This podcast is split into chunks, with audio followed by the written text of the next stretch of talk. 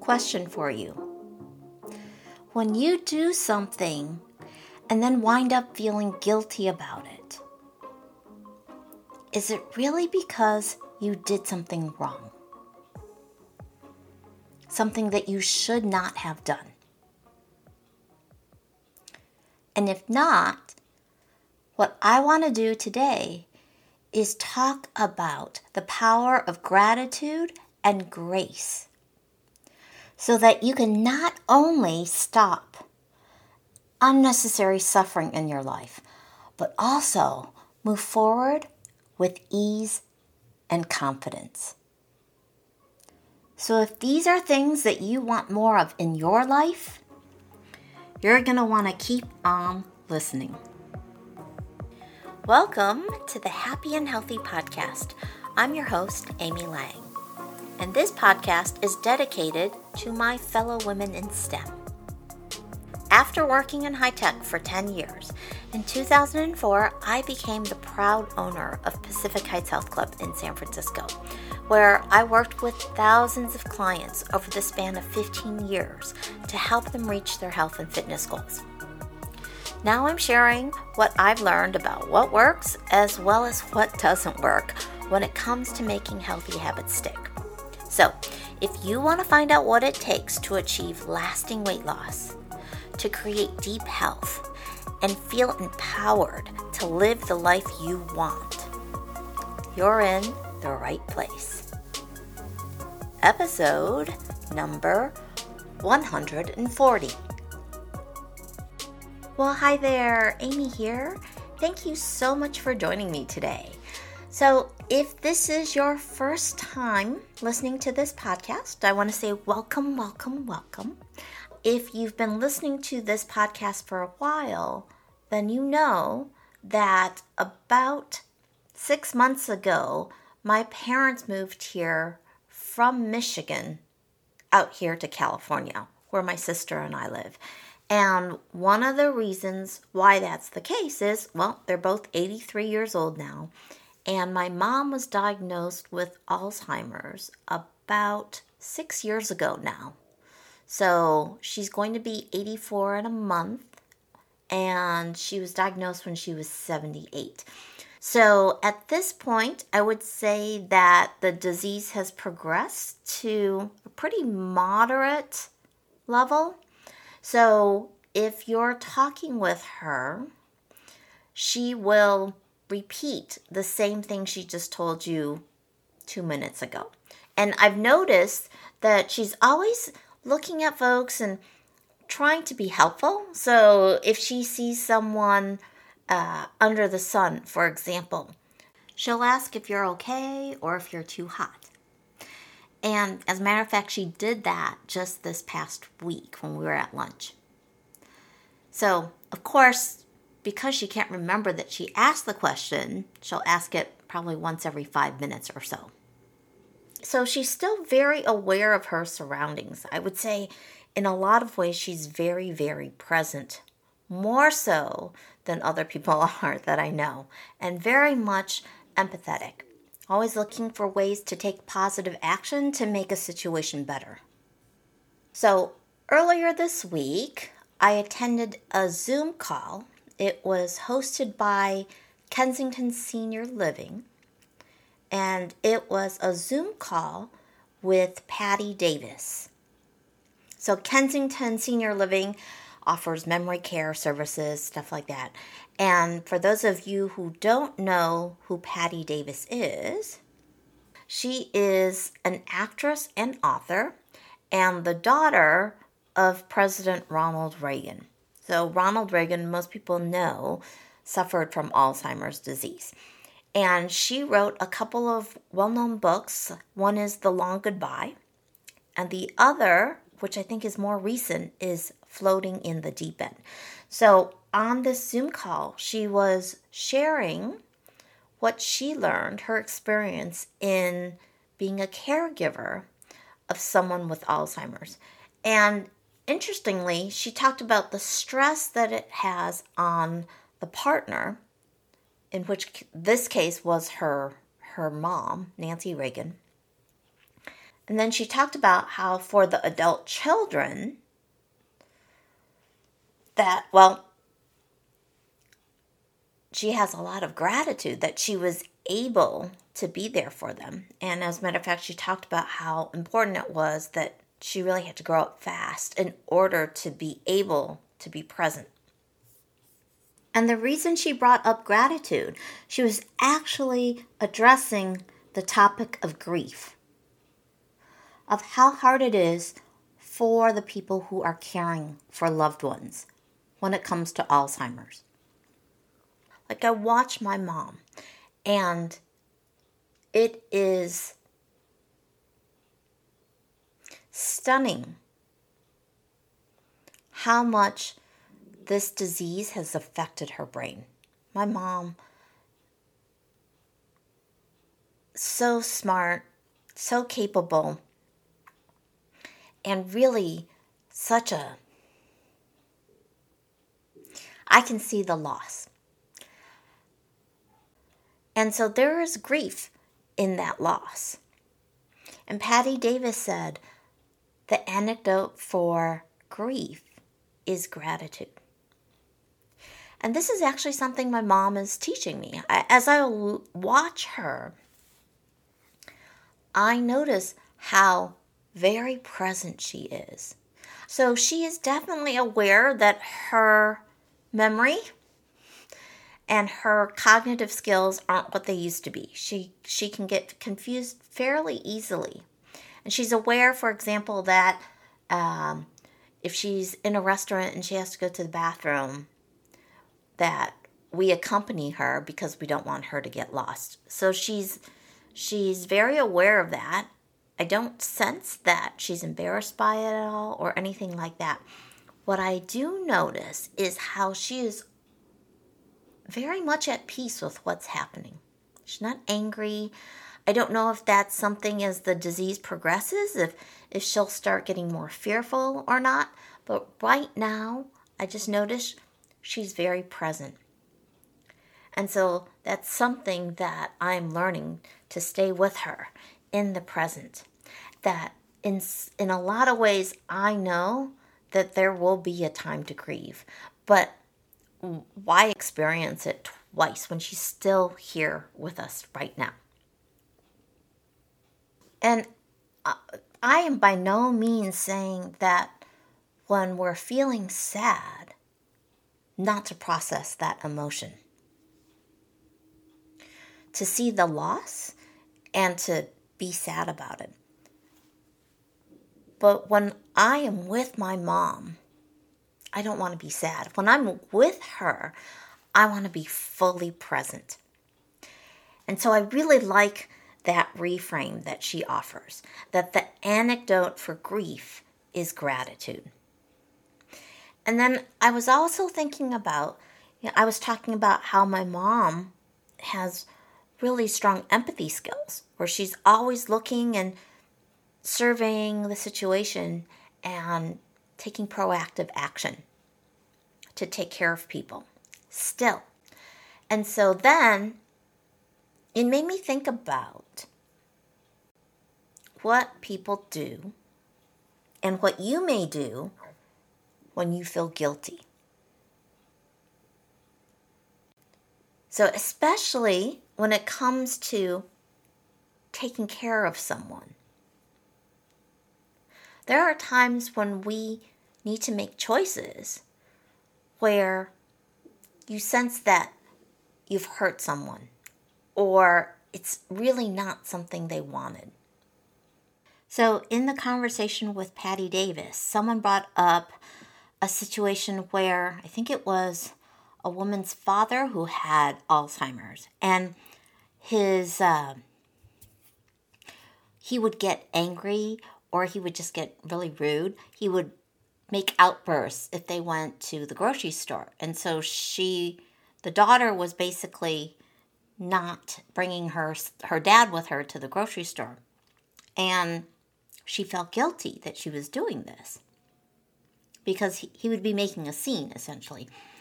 And I think about how with my mom, I know these days she doesn't actually carry a purse with her because, well, for a couple years, she kept forgetting it at the restaurant and stuff like that.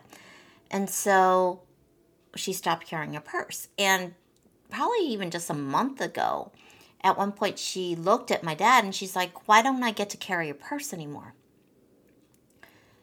And so, do I feel guilty? Should my dad feel guilty? I don't think so. I really think this goes back to why are we feeling guilty? Did we do something wrong? Or did we just have to make a difficult choice?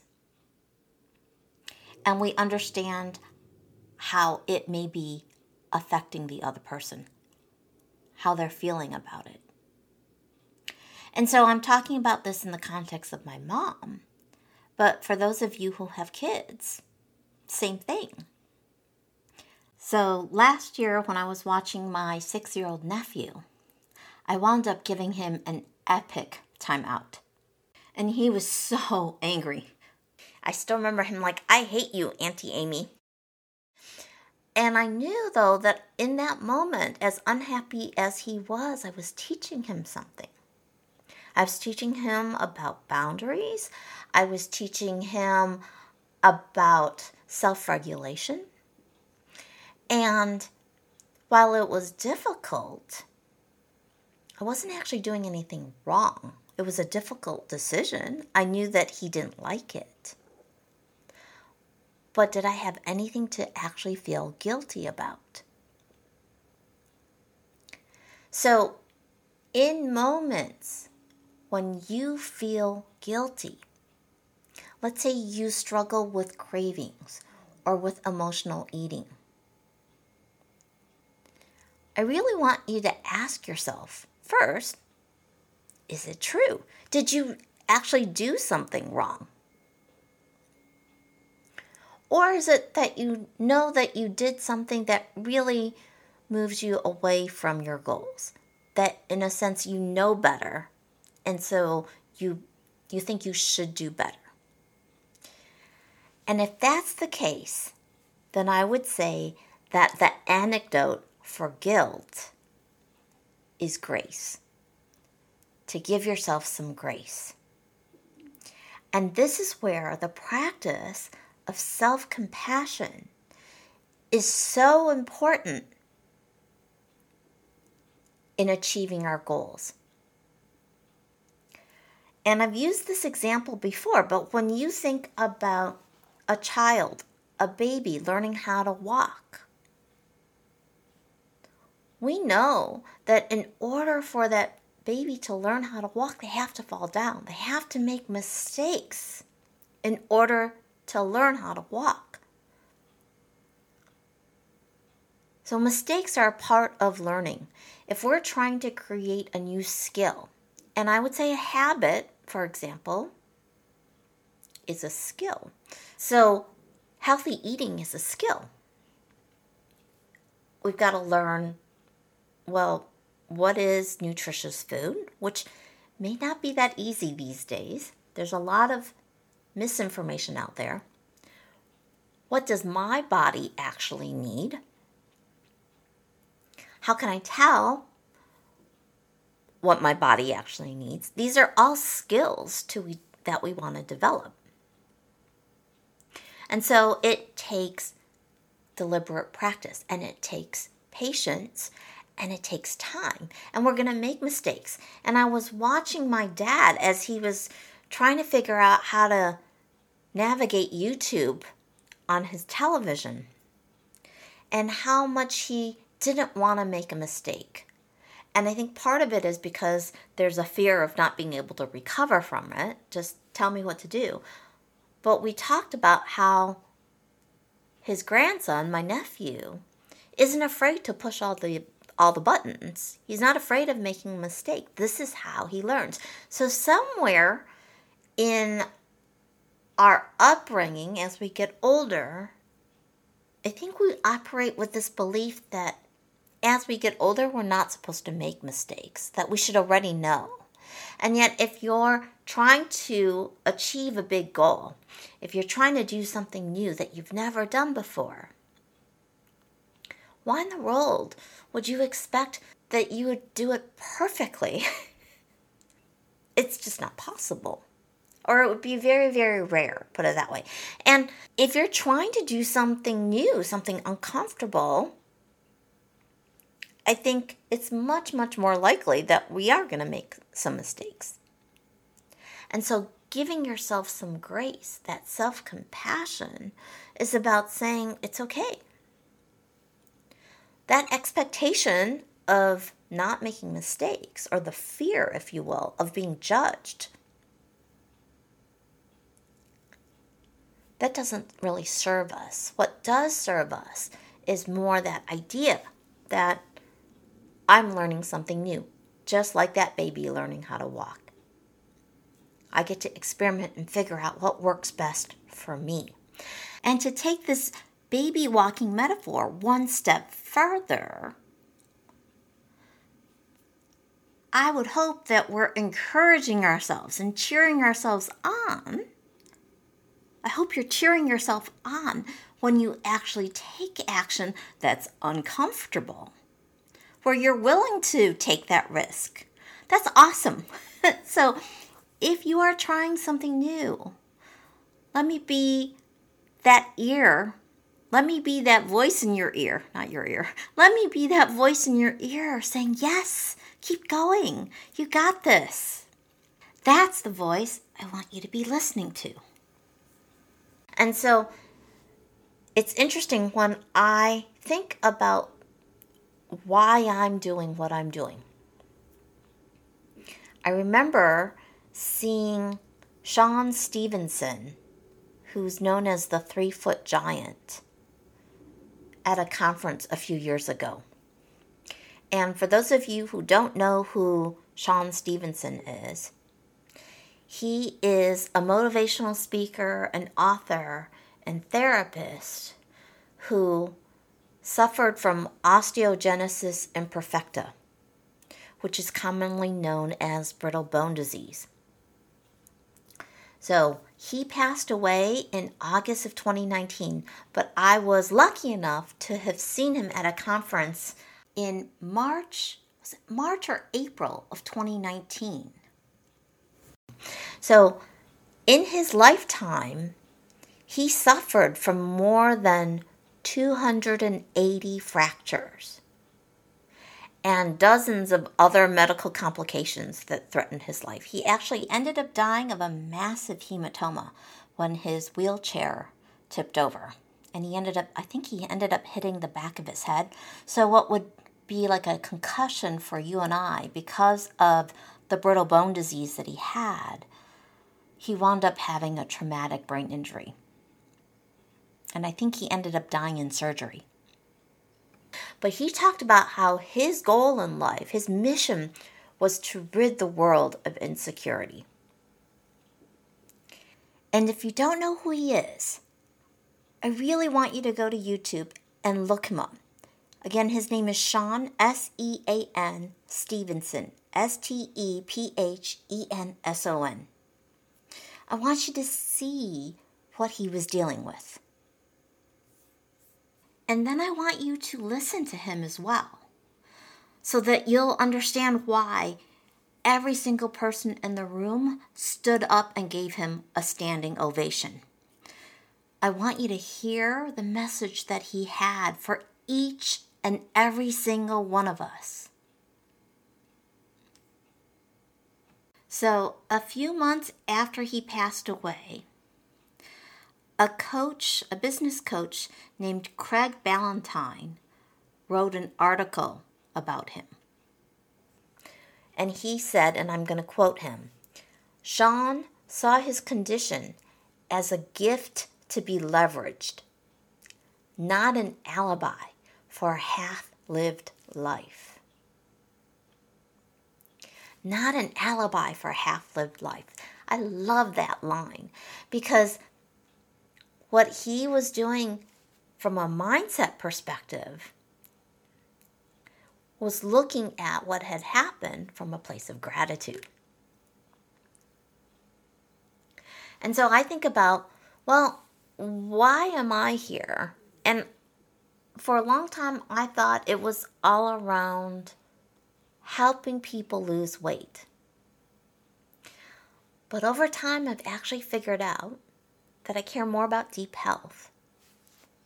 And ultimately, I believe that I'm here to rid the world of unnecessary suffering. So when I talk about all this thought work that we're doing, it's because I believe that so much of that reality that we're creating for ourselves is because of the thoughts that we choose to pay attention to and how we choose to interpret them.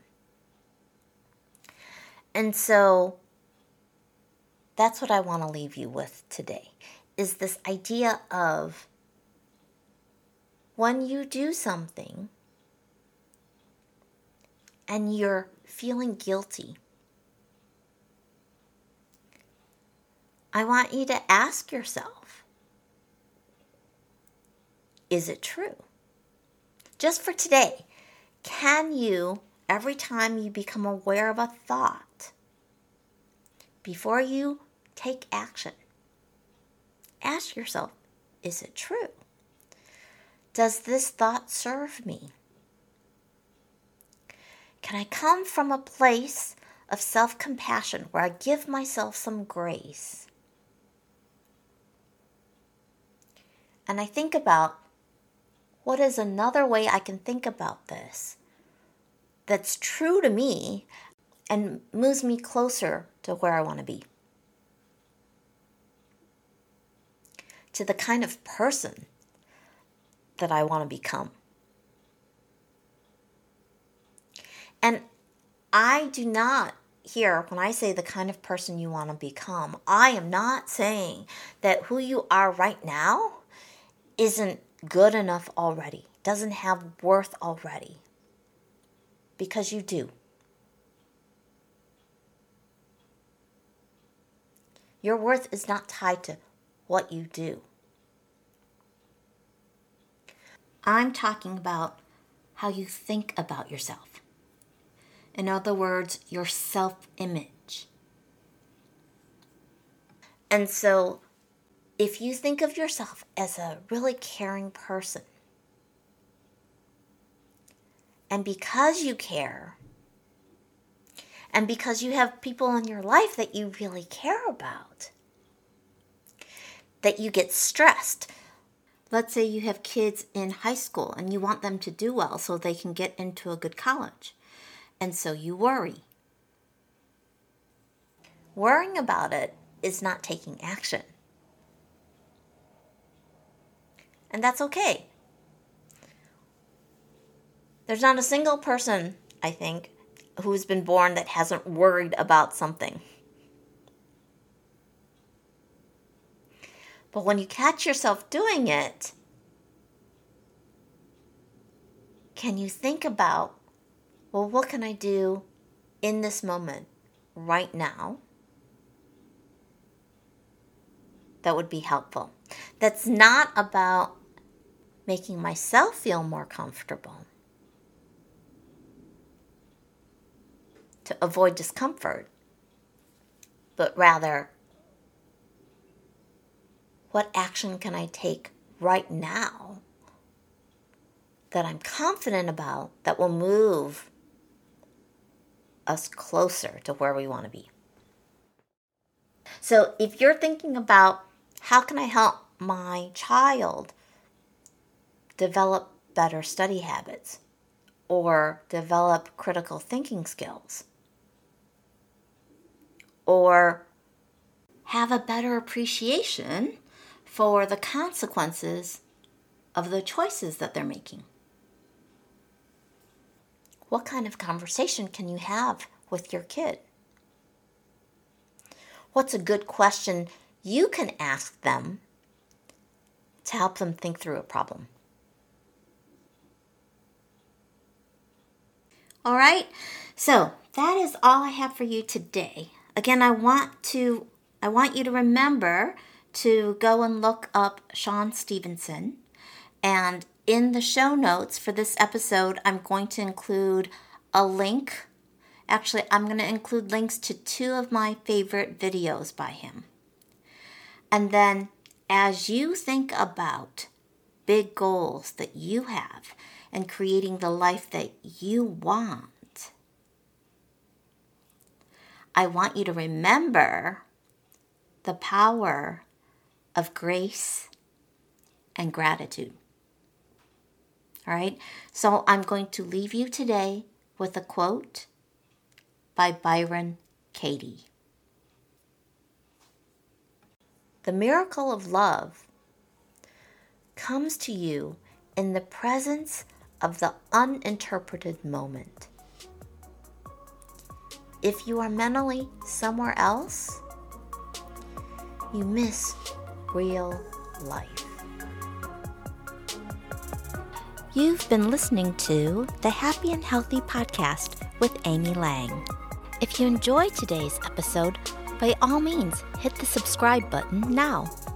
If you're ready to get started, visit my website, moxieclub.com. That's M O X I E hyphen C L U B.com. And sign up for my free mini course, How to Lose Weight for the Last Time. And remember, making your choices when you're in a state of abundance is where the magic happens.